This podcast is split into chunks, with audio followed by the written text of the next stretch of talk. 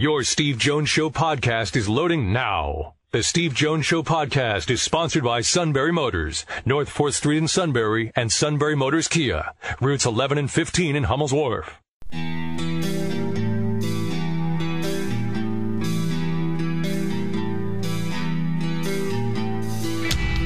Sports talk where your voice counts. This is the Steve Jones Show on News Radio 1070 WKOK. Now, from the Sunbury Motor Studio, here's Steve Jones.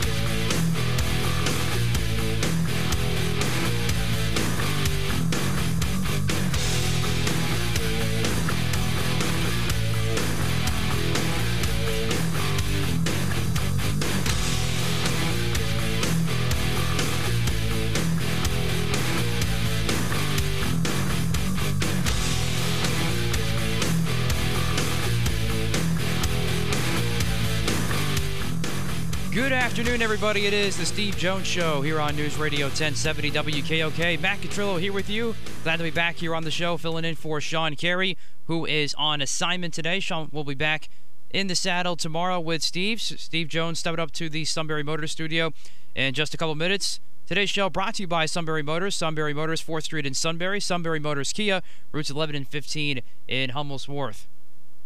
We're talking a lot more Penn State action here today. Super Bowl as well, and we get ready for that between the Eagles and the Patriots, which of course will be right here on News Radio 1070 WKOK, your home for Super Bowl 52. We got coverage starting at six o'clock, or two o'clock rather. The kickoff is at 6:30. We also got coverage over on our Eagles station, Eagle 107, our sister station. Again, kickoff at 6:30 for Super Bowl 52 between the Eagles and the Patriots. And coming up on tomorrow's show, we're going to have plenty of coverage for that. We just got a new booking. Greg Bishop from Sports Illustrated, the MMQB.com, on the Patriots side of things. That's at 3:35 tomorrow. For tomorrow as well at 4:06, we'll have Ed Kracz, Eagles writer for USA Today. Always a good listen to that one. So you'll be up at 4:06. Then we're back talking some Bucknell men's basketball with head coach Nathan Davis tomorrow at 4:35. Bucknell playing some much better basketball, and th- obviously they're in the heights of their Patriot League play, back in first place where they were projected to be at the beginning of the season. So we'll get some perspective on the Bucknell Bison men's basketball team tomorrow at 4:35 when head coach Nate Davis gets ahead and calls the show. We're also going to talk some Steelers as well here today on the show. And speaking of that, with the Steelers, Le'Veon Bell at the Pro Bowl today was talking about his contract situation with the Steelers. Of course, the Steelers are trying to give him a long-term deal. He is a free agent at this point of the season, and he said, "quote This is per Ian Rapoport, who's down in the Senior Bowl at Mobile, Alabama. I don't think it will drag on. I think we'll get something done, and I, it, it, will be exciting for both sides, for fans, and for everybody. So, looks like there yeah. possibly could be some progress. Although it was pretty much said by Bell this time last year that things were looking pretty good, and then all of a sudden, we obviously know what happened from there. He missed basically all of training camp. The Steelers finally tagged him, and here we are at this point, at this point of the offseason again, and we'll see if Bell is able to rejoin the Steelers this time on a uh. lo- long-term deal. And it just seems that every time when you have those those types of these types of situations with contracts come out, just a- any time it does happen, you'll say this progress, and then it's really just those deadlines, Steve, that seem to really actually ramp some of things some of those things up. So again, the Bell saga for the contract situation continues, and obviously the Steelers are, are at home right now, going to be watching Super Bowl 52, watching the other Pennsylvania football team. Well, it's uh, the big story of the day, of course, is Larry Nassar's sentencing, where he gets 40 to 175 years. The uh, Michigan State and USA Gymnastics team doctor, although I think using the word doctor is not really, I don't think it, the, that's not medicine. And uh, I guess he gets is eligible for parole in 2117, 99 years from now. So that was the big one today, and the judge let him have it. The letter she read from him to the courtroom was not apologetic, uh, was really. And, and the judge the judge just read it and then took the letter and tossed it aside like it was garbage. And then in her statement before sentencing, she went after him.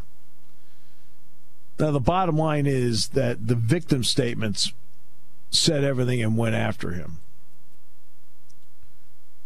Now, the next level that you have to look at if you are internally at Ohio, at uh, Michigan State, I apologize for saying Ohio State because that's obviously where I'm going tonight. Uh, the next element that any organization or company needs to look at when they get here to this point is that were there other people that knew about this? And if so, why did it continue? And that's something that the Attorney General's office in the state of Michigan needs to look into as to who knew or had knowledge of, and were there any steps to attempt to stop it? There's so many more layers to unfold from this, Steve, coming up based on all, all those types of things. Because if you do find people that did know what was going on, then just a whole other can of worms is going to open up now. Or was it reported to you and did you blow it off?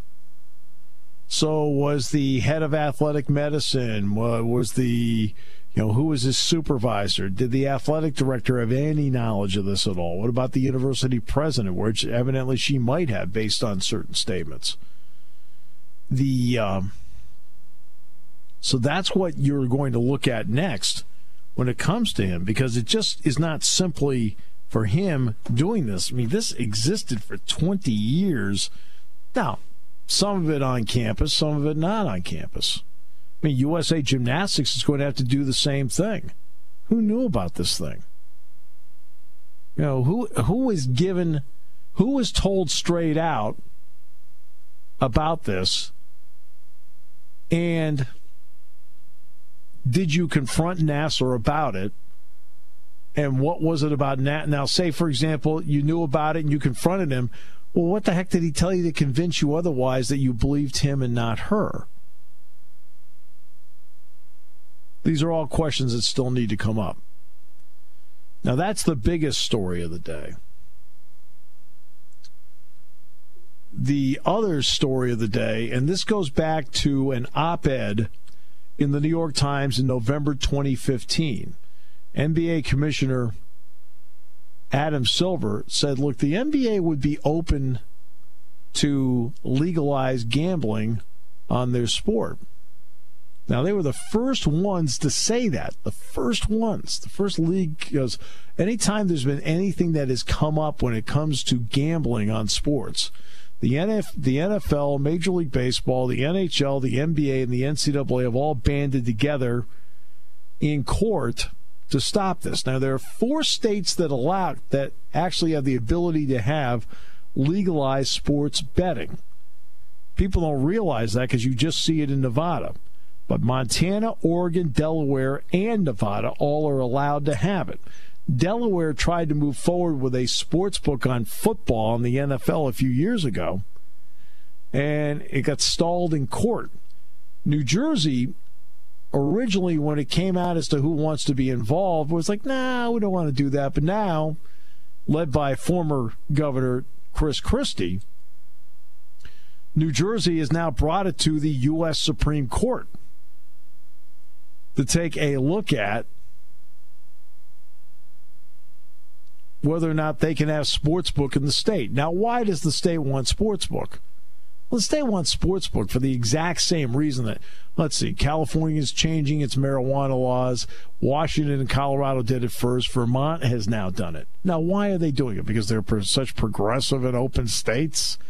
I mean, really, sorry for the cynical viewpoint here. They want the money, they want the tax money. These states are all suffering financially.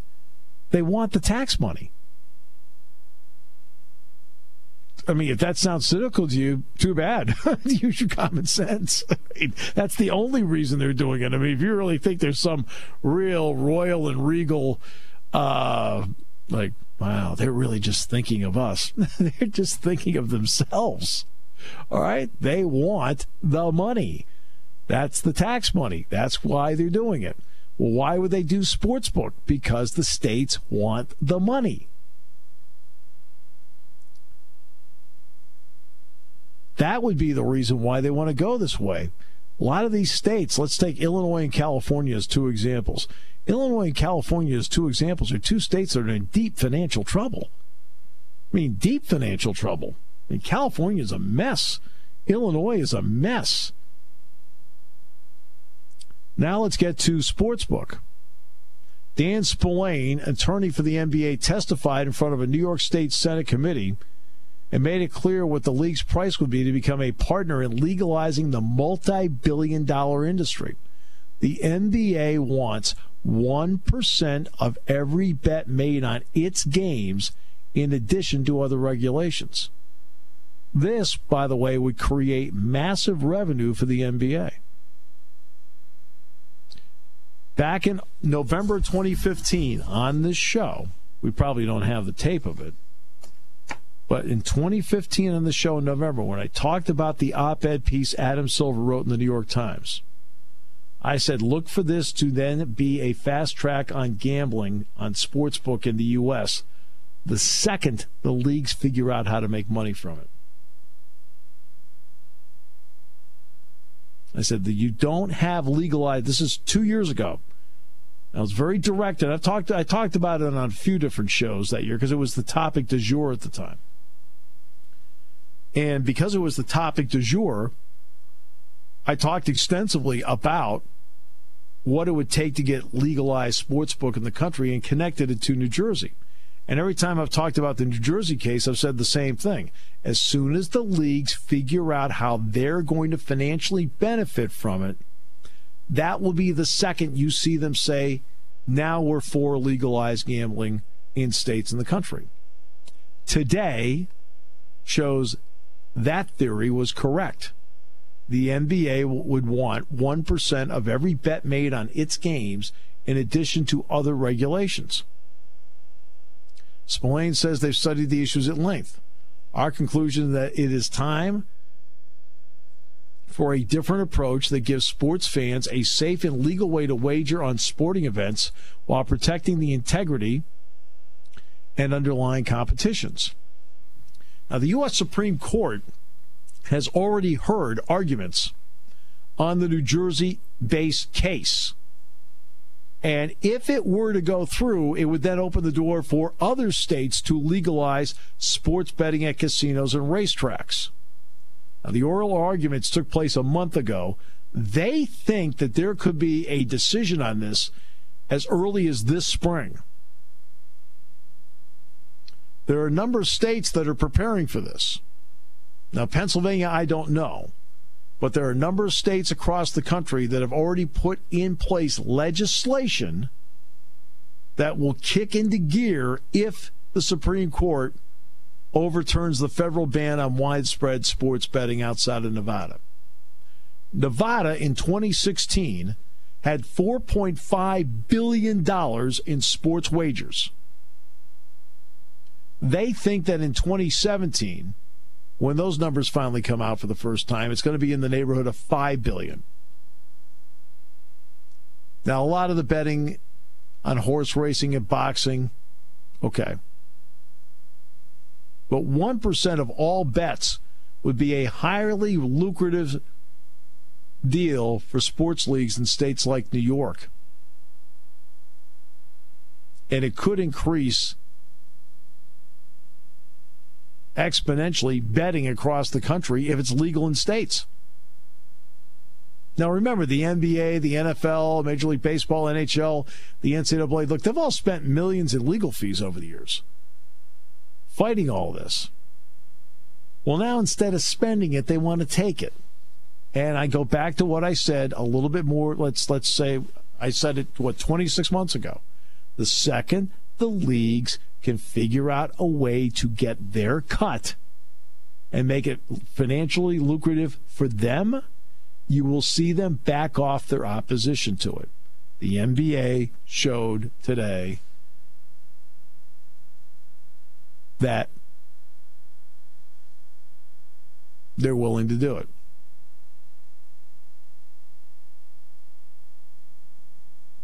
Now, Last week, ESPN reported that the NBA and Major League Baseball consulted with Indiana lawmakers to insert a 1% integrity fee into a sports gambling bill introduced in the state.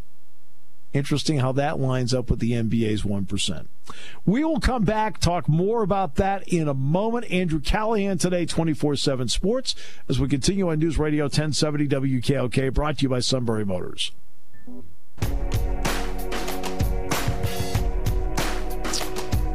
Coming up tomorrow on the show, Greg Bishop from MMQB uh, from Sports Illustrated on the New England Patriots.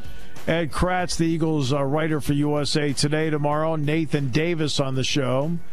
Don't forget, tomorrow's show, by the way, will be from Columbus as Penn State gets ready to take on Ohio State in basketball. First chance to see Ohio State in person this year. Penn State does have a home and away with them, and they are off to a great start. They're 9 and 0. They're about to start their second half, and Penn State's about to finish its first half. So, Andrew Callahan next half hour on that. We'll talk with him about Penn State basketball. But um, we've got to continue more on the gambling part because that's a way that they want to get revenue. As I've said the entire time, that you will see leagues get involved in legalized gambling the second they figure out a way to make money from it themselves. And the NBA appears to be way ahead of everybody else. It sounds like they've figured out a way they're going to get money. And not only that, they're going to get a ton of money from it. The NFL would also reap a ton of money if they went that way. Major League Baseball would be fine, the, the NHL would get some. What does the NCAA do? That's a completely different topic, and I don't know how to answer that one. The NFL, Steve, can never get away from that just because of the fantasy football element and how popular that is, and basically almost the main reason why most casual football fans watch it nowadays. Well, it's interesting. Somebody asked me today about whether I consider fantasy football gambling. And I said, look, the little mom and pop things where you guys as a group get together, that's, look, that's to me the equivalent of filling out the office bracket for the NCAA tournament pool. A lot of serious fantasy leagues, though. But do I think FanDuel and DraftKings are gambling? Now, it's only my opinion, but my opinion is yes, they are. I agree. Right? And that's not putting down DraftKings or FanDuel. That's just my opinion that it's gambling. Well, I'm not speaking from the pulpit. I'm talking on a radio sports talk show. okay.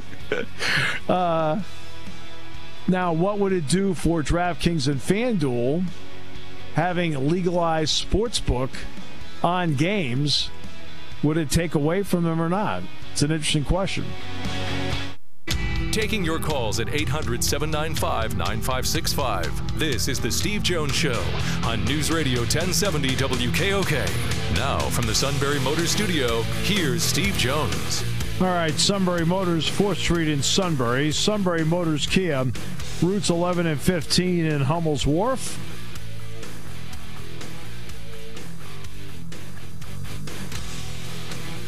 Time now for this day in sports history.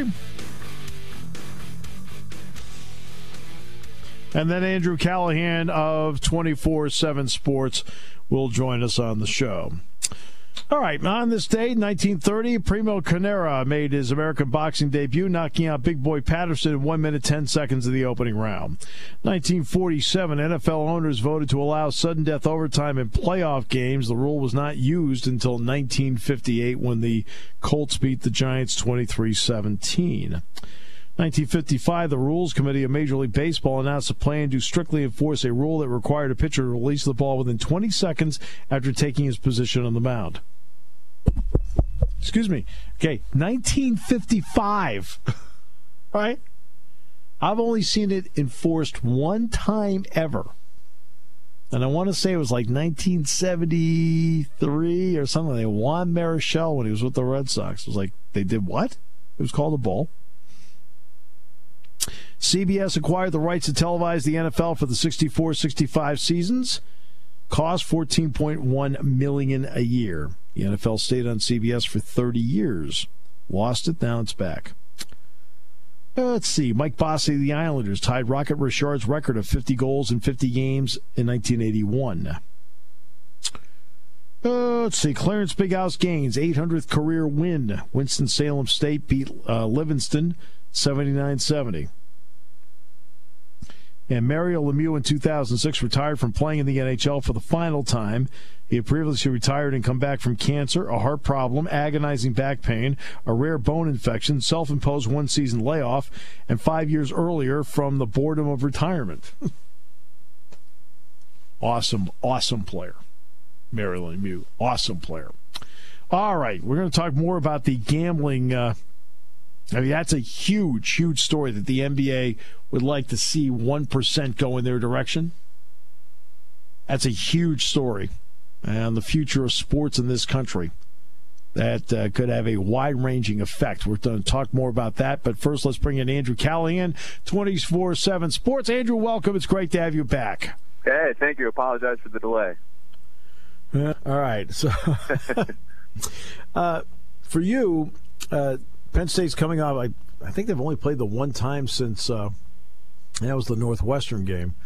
Mm-hmm. All right, so when you broke that one down, what was the difference that you saw in the first 30 minutes of 59 points, which is essentially an 80 point pace at that stage, versus what happened where they couldn't find a basket? Well, you know, it's always going to be a combination of things that come into play for such a stretch like that. It's obviously unprecedented for the last few years, and really it's uncommon to see across college basketball.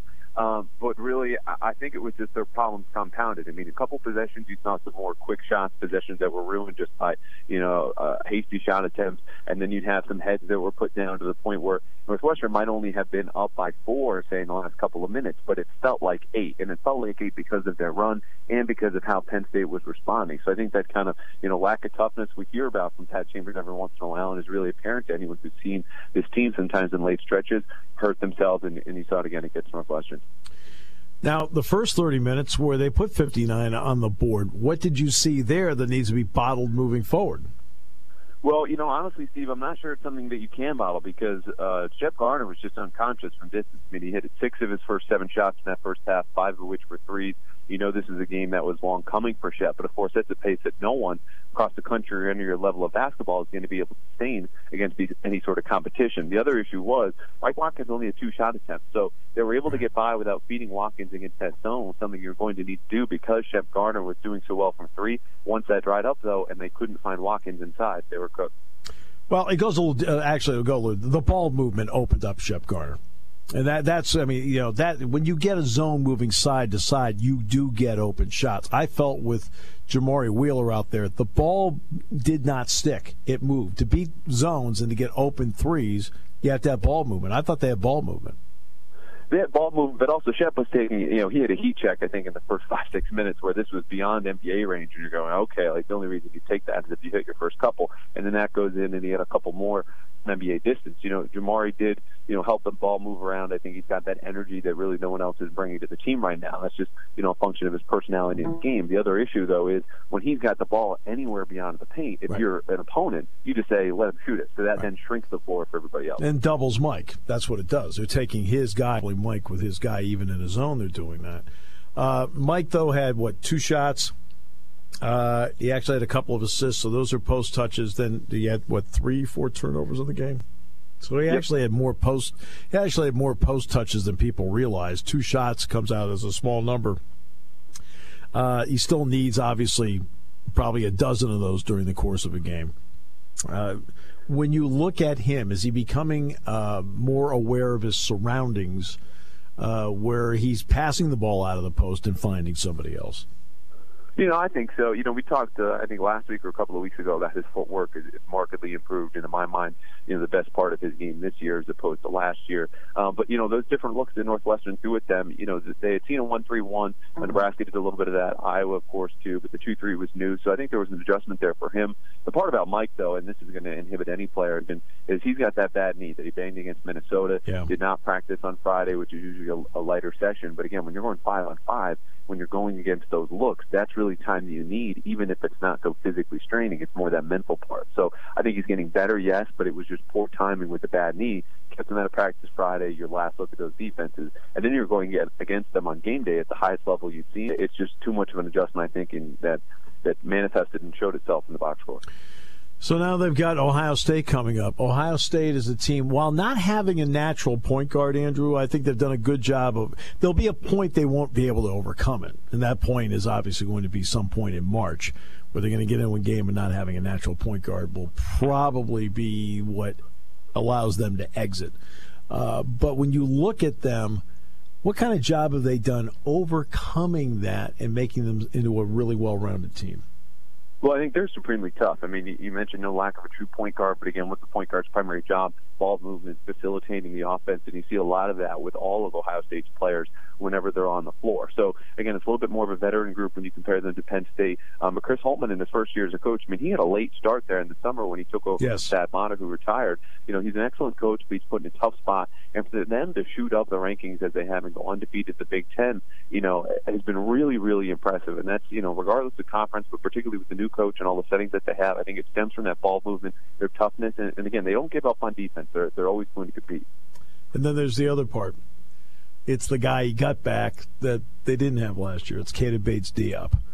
Uh, yeah. not having him last year certainly hurt what they were doing. Uh, mm-hmm. He's a guy now that has all the earmarks of being strongly considered as being a candidate for player in the year in the conference. When you watch him, what kind of difference does he make on the floor for them?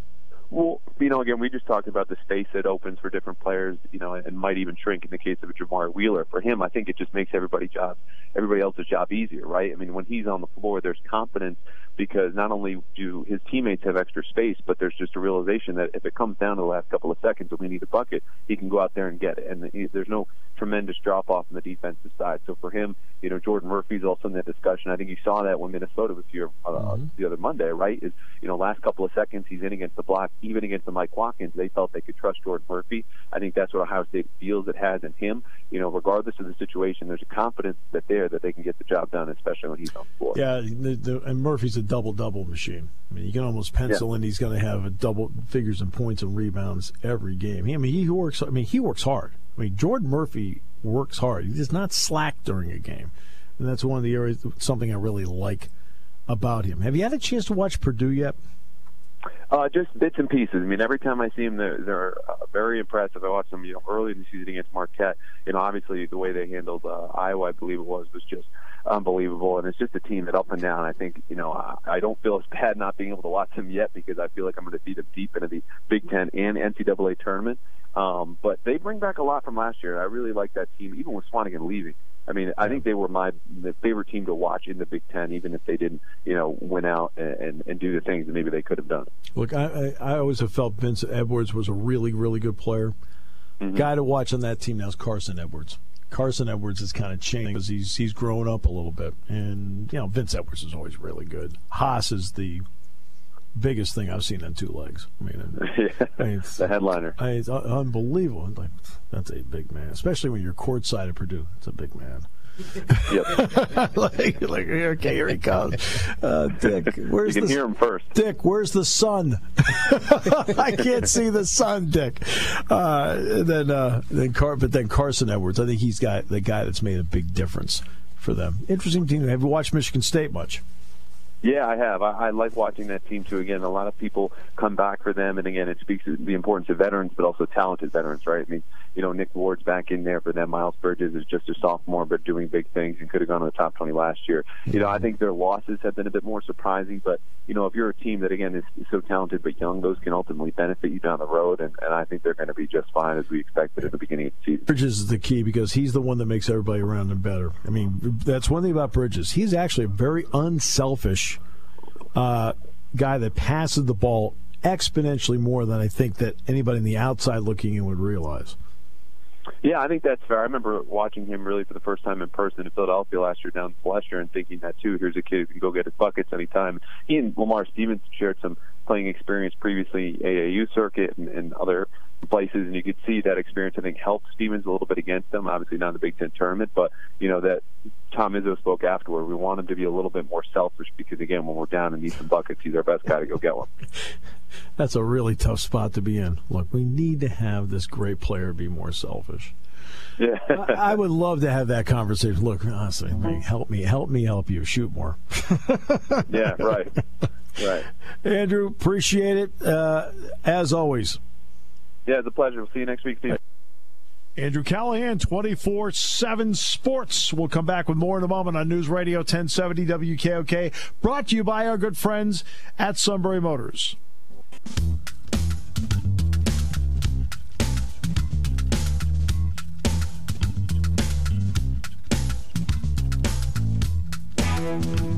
Great to have you with us on the show today.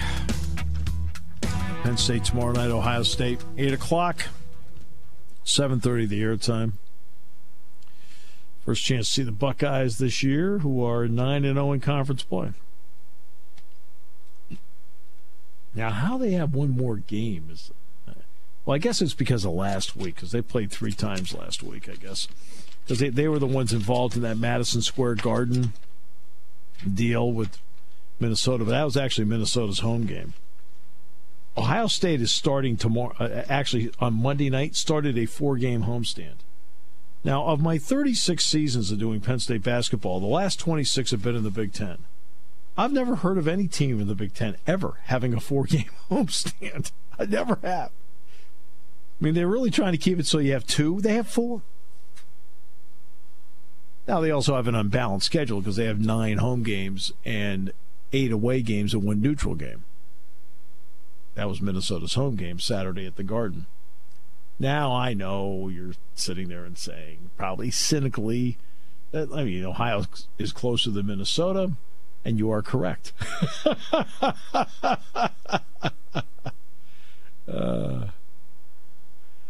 I don't know. It's amazing, isn't it?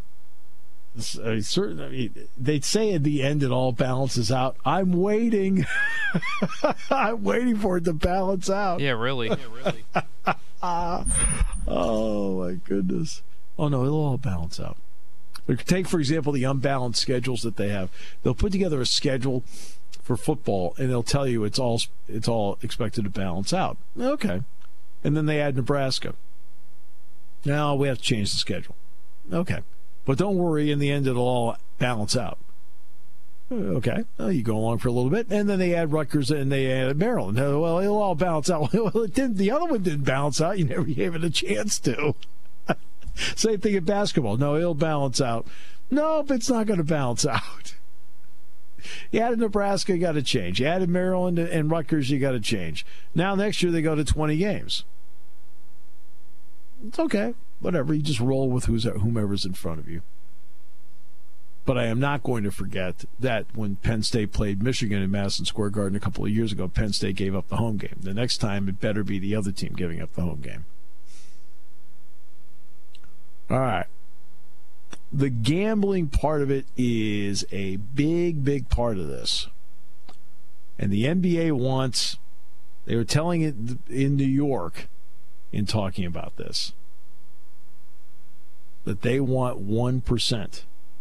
Again, the second the leagues figure out how they are going to get a cut is the second that they all say, you know what, this isn't so bad. And you take 1%, uh, again, $5 billion was gambled in Nevada alone last year. Now, some of that's horse racing, some of that is boxing. Right? So let's understand that. How much of that is the NFL and how much is the NBA and how much of it's college football? I'll give you one answer to that one. NFL. NFL. Oh yeah, that's more than anybody else. But say for example, let's be generous about this. Let's say a billion of it was wagered on um, on the NBA, just in Nevada, a billion. So what would that end up being? What's one percent of a, a, billion? I guess what what a hundred million is ten percent, right? I think. I think. Yeah, so Math's not my strong suit. So so it'd be ten. So it'd be ten million. Would be one percent. That you know, sounds they've right. Got, they, sounds right. They've got to figure. Yeah, but they've got to figure. It's got to be more money than that. They've got to figure there's more money than that with a one percent. It's got to be because they're going to be looking to give each franchise an additional let's be conservative here. I think they'd like to give each franchise an additional 20 to 25 million in revenue. That 1% isn't going to do that. It's got to be some way that they put this in in such a way to do this. Now remember, they're already making 2.7 billion off of TV per year. It's maybe it's 2.4, 2.4 billion a year between TNT and ESPN. So they're already doing that. And now they want to add into that. So there's got to be a. Uh, they've got to figure there's more money in this than just the 1%.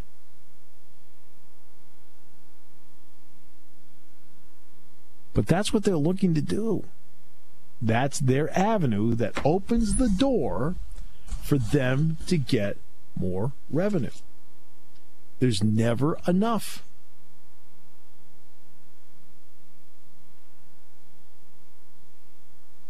Now, the NBA is also, I mean, also the way the NBA is covered is very interesting. Last night, LeBron James hit 30,000 points. Great milestone.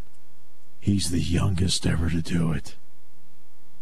I would hope so. He's the one guy in the top seven that entered at the age of 18. Valid point. hey, for goodness sakes. All right. He's a great, great player. I got it. But the other players all went in at 22, 21. you know, because of the one and done rule. He was that was yeah. before that, right before that, I believe. Uh, he went straight from high school in. He went from straight from high school in. He entered the league at 18 years old. So a great, great, great player, which he is, right? Of course he's going to be the youngest to do it. He's as great as all the others in the top seven. It's just he got in sooner. Kareem didn't enter the league until he was 22. uh, I don't think they mentioned that part, do they? No. Probably not. Probably not. No, it's more exciting just to make it seem like this, it, it all circles around. We're talking about money and attention. No way they would do that, obviously. No. It's all for full circle. Right. But that'll be the next thing. They I think they're going to go back, the NBA, to allowing 18 year olds back in. I think the one and done thing's going by the boards. I think it's the next thing they're doing. Even though that one year in college, I'll, you know what the one year in college does for the NBA, Matt? Makes them go to college for a year, and yeah, you have all those good kids, and then boom, you go put them right away. Well, nah, this is what it does. And this I'm talking about from the NBA's point of view. For the NBA, it puts them in with coaches like Krzyzewski and Calipari and Roy Williams and people like that if they're one and done, right? True. So they're so you know you're getting good coaching, good training. But it also means that these guys, as NBA scouts, they just have to go to college games. If, if the one and done goes by the boards, these guys are going to be stuck going to high school gyms left and right trying to find players or else going the AAU circuit to look at them. And that's not really what they want to do. It's much easier to go to Duke than it is to go to Shikellamy High School where you got to meet the suit.